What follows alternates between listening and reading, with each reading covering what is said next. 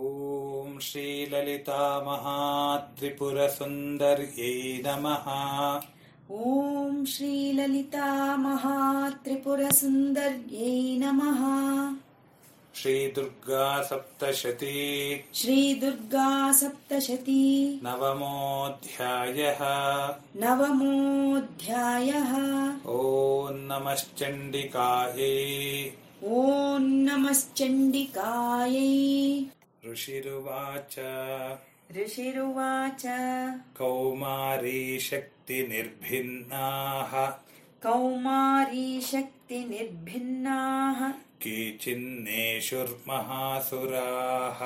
केचिन्नेषुर्महासुराः ब्रह्माणि मन्त्रपूतेन ब्रह्माणि मन्त्रपूतेन तो ये नान्ये निराकृताः तो ये नान्ये निराकृताः कौमारी शक्तिनिर्भिन्नाः केचिन्नेषुर्महासुराः कौमारी शक्तिनिर्भिन्नाः केचिन्नेषुर्महासुराः ब्रह्माणि मन्त्रपूतेन तो ये नान्ये निराकृताः ब्रह्माणि मन्त्रपूतेन तो ये नान्ये निराकृताः माहेश्वरी त्रिशूलेन माहेश्वरी त्रिशूलेन भिन्नाः पेतुस्तथा परे भिन्नाः पेतुस्तथा परे वाराही तुण्डघातेन वाराही तुण्डघातेन केचिच्छूर्णीकृता भुवि केचिच्चूर्णीकृता भुवि माहेश्वरी त्रिशूलेन भिन्नाः पेतुस्तथा परे माहेश्वरी त्रिशूलेन भिन्नाः पेतुस्तथा परे वाराही तुण्डघातेन केचिच्छूर्णीकृता भुवि वाराही तुण्डघातेन केचिच्चूर्णीकृता भुवि खण्डम् खण्डम् च चक्रेण खण्डम् खण्डम् च चक्रेण वैष्णव्या दानवाः कृताः वैष्णव्यादानवाः कृताः वज्रेण चैन्द्रीहस्ताग्र वज्रेण चैन्द्रीहस्ताग्र मुक्तेन च तथा परे मुक्तेन च तथा परे खण्डम् खण्डम् च चक्रेण वैष्णव्या दानवाः कृताः खण्डम् खण्डम् च चक्रेण वैष्णव्यादानवाः कृताः वज्रेण चैन्द्रीहस्ताग्रमुक्तेन च तथा परे वज्रेण चैन्द्रीहस्ताग्रमुक्तेन च तथा परे केचिद्विनेषुरसुराः केचिद्विनेषुरसुराः केचिन्नष्टा महाहवात् केचिन्नष्टा महाहवात् भक्षिताश्चापरे काले भक्षिताश्चापरे काली शिवदूते मृगाधिपैः शिवदूती मृगाधिपैः केचिद्विनेषुरसुराः केचिन्नष्टा महाहवात् केचिद्विनेषुरसुराः केचिन्नष्टा महाहवात् भक्षिताश्चापरे काले शिवदूते मृगाधिपैः भक्षिताश्चापरे काली शिवदूती मृगाधिपैः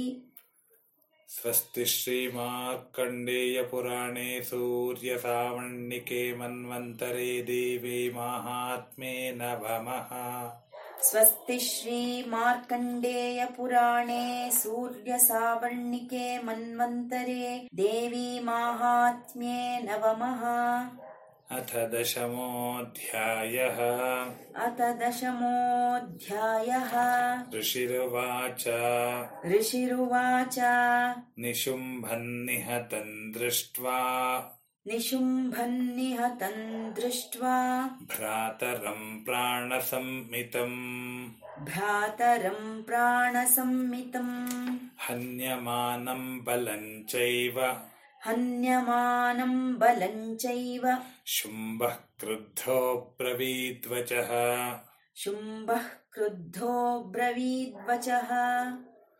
निशुम्बन्निहतं दृष्ट्वा भ्रातरं प्राणसंहितम् निशुम्भन्निहतम् दृष्ट्वा भ्रातरम् प्राणसम्मितम् हन्यमानं बलं चैव शुम्भः क्रुद्धो ब्रवीद्वचः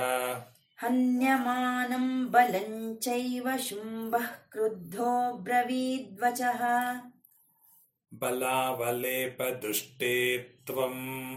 बलावलेपदुष्टे त्वम् मा दुर्गे गर्वमावह मा दुर्गे गर्वमावह अन्यासाम् बलमाश्रित्य अन्यासाम् बलमाश्रित्य युध्यसे चातिमानिने युध्यसे चातिमानिनी बलावलेपदुष्टे त्वं मा दुर्गे गर्वमावह बलावलेपदुष्टे त्वम् मा दुर्गे गर्वमावह अन्यासां बलमाश्रित्य युध्यसे चातिमानिने अन्यासाम् बलमाश्रित्य युध्यसे चातिमानिनी श्रीजगदम्बार्पणमस्तु श्रीजगदम्बार्पणमस्तु ಶ್ರೀ ದುರ್ಗಾ ಸಪ್ತಶತಿ ಒಂಬತ್ತನೆಯ ಅಧ್ಯಾಯ ನಿಶುಂಭವದೆ ಶ್ಲೋಕ ಮೂವತ್ತೆಂಟರಿಂದ ನಲವತ್ತೊಂದರವರೆಗಿನ ಅರ್ಥ ಋಷಿ ಹೇಳಿದರು ಕೆಲವರು ಮಹಾರಾಕ್ಷಸರು ಕೌಮಾರಿ ಶಕ್ತಿಯಿಂದ ಹೊಡೆಯಲ್ಪಟ್ಟು ಸತ್ತರು ಬ್ರಹ್ಮಾಣಿಯು ಪ್ರಯೋಗಿಸಿದ ಮಂತ್ರಪೂಜಾ ಜಲದಿಂದ ಇತರರು ನಿವಾರಿಸಲ್ಪಟ್ಟರು ಕೆಲವರು ಮಾಹೇಶ್ವರಿಯ ತ್ರಿಶೂಲದಿಂದ ತುಂಡಾಗಿ ಬಿದ್ದರು ಹಾಗೆಯೇ ಮತ್ತೆ ಕೆಲವರು ವಾರಾಹಿಯ ಮುಸುಡಿಯ ಏಟಿನಿಂದ ಪುಡಿಯಾಗಿ ಭೂಮಿಯಲ್ಲಿ ಬಿದ್ದರು ಕೆಲವರು ದಾನರು ವೈಷ್ಣವಿಯ ಚಕ್ರದಿಂದ ತುಂಡು ತುಂಡಾಗಿ ಮಾಡಲ್ಪಟ್ಟರು ಹಾಗೆಯೇ ಇತರರು ಐಂದ್ರಿಯ ಕೈಯಿಂದ ಬಿಟ್ಟ ವಜ್ರಾಯುಧದಿಂದ ತುಂಡಾಗಿ ಸತ್ತರು ಕೆಲವು ರಾಕ್ಷಸರು ನಾಶವಾದರು ಆ ಮಹಾಯುದ್ಧದಿಂದ ಓಡಿ ಕೆಲವರು ಕಣ್ಮರೆಯಾದರು ಇತರರು ಕಾಳಿ ಶಿವದೂತಿ ಸಿಂಹ ಇವರಿಂದ ತಿಂದು ಹಾಕಲ್ಪಟ್ಟರು ಹೀಗೆ ಸಾವರ್ಣಿಕ ಮನ್ವಂತರಕ್ಕೆ ಸೇರಿದ ಮಾರ್ಕಂಡೇಯ ಪುರಾಣದ ದೇವಿ ಮಹಾತ್ಮ್ಯದಲ್ಲಿ ನಿಶುಂಭವದೆ ಎಂಬ ಒಂಬತ್ತನೆಯ ಅಧ್ಯಾಯವು ಮುಗಿಯಿತು ಓಂ ತತ್ಸತ್ ಹತ್ತನೆಯ ಅಧ್ಯಾಯ ಶುಂಭವಧೆ ಸುಮೇಧ ಋಷಿಯು ಇಂತೆಂದನು ತನ್ನ ಪ್ರಾಣಕ್ಕೆ ಸಮನಾಗಿದ್ದ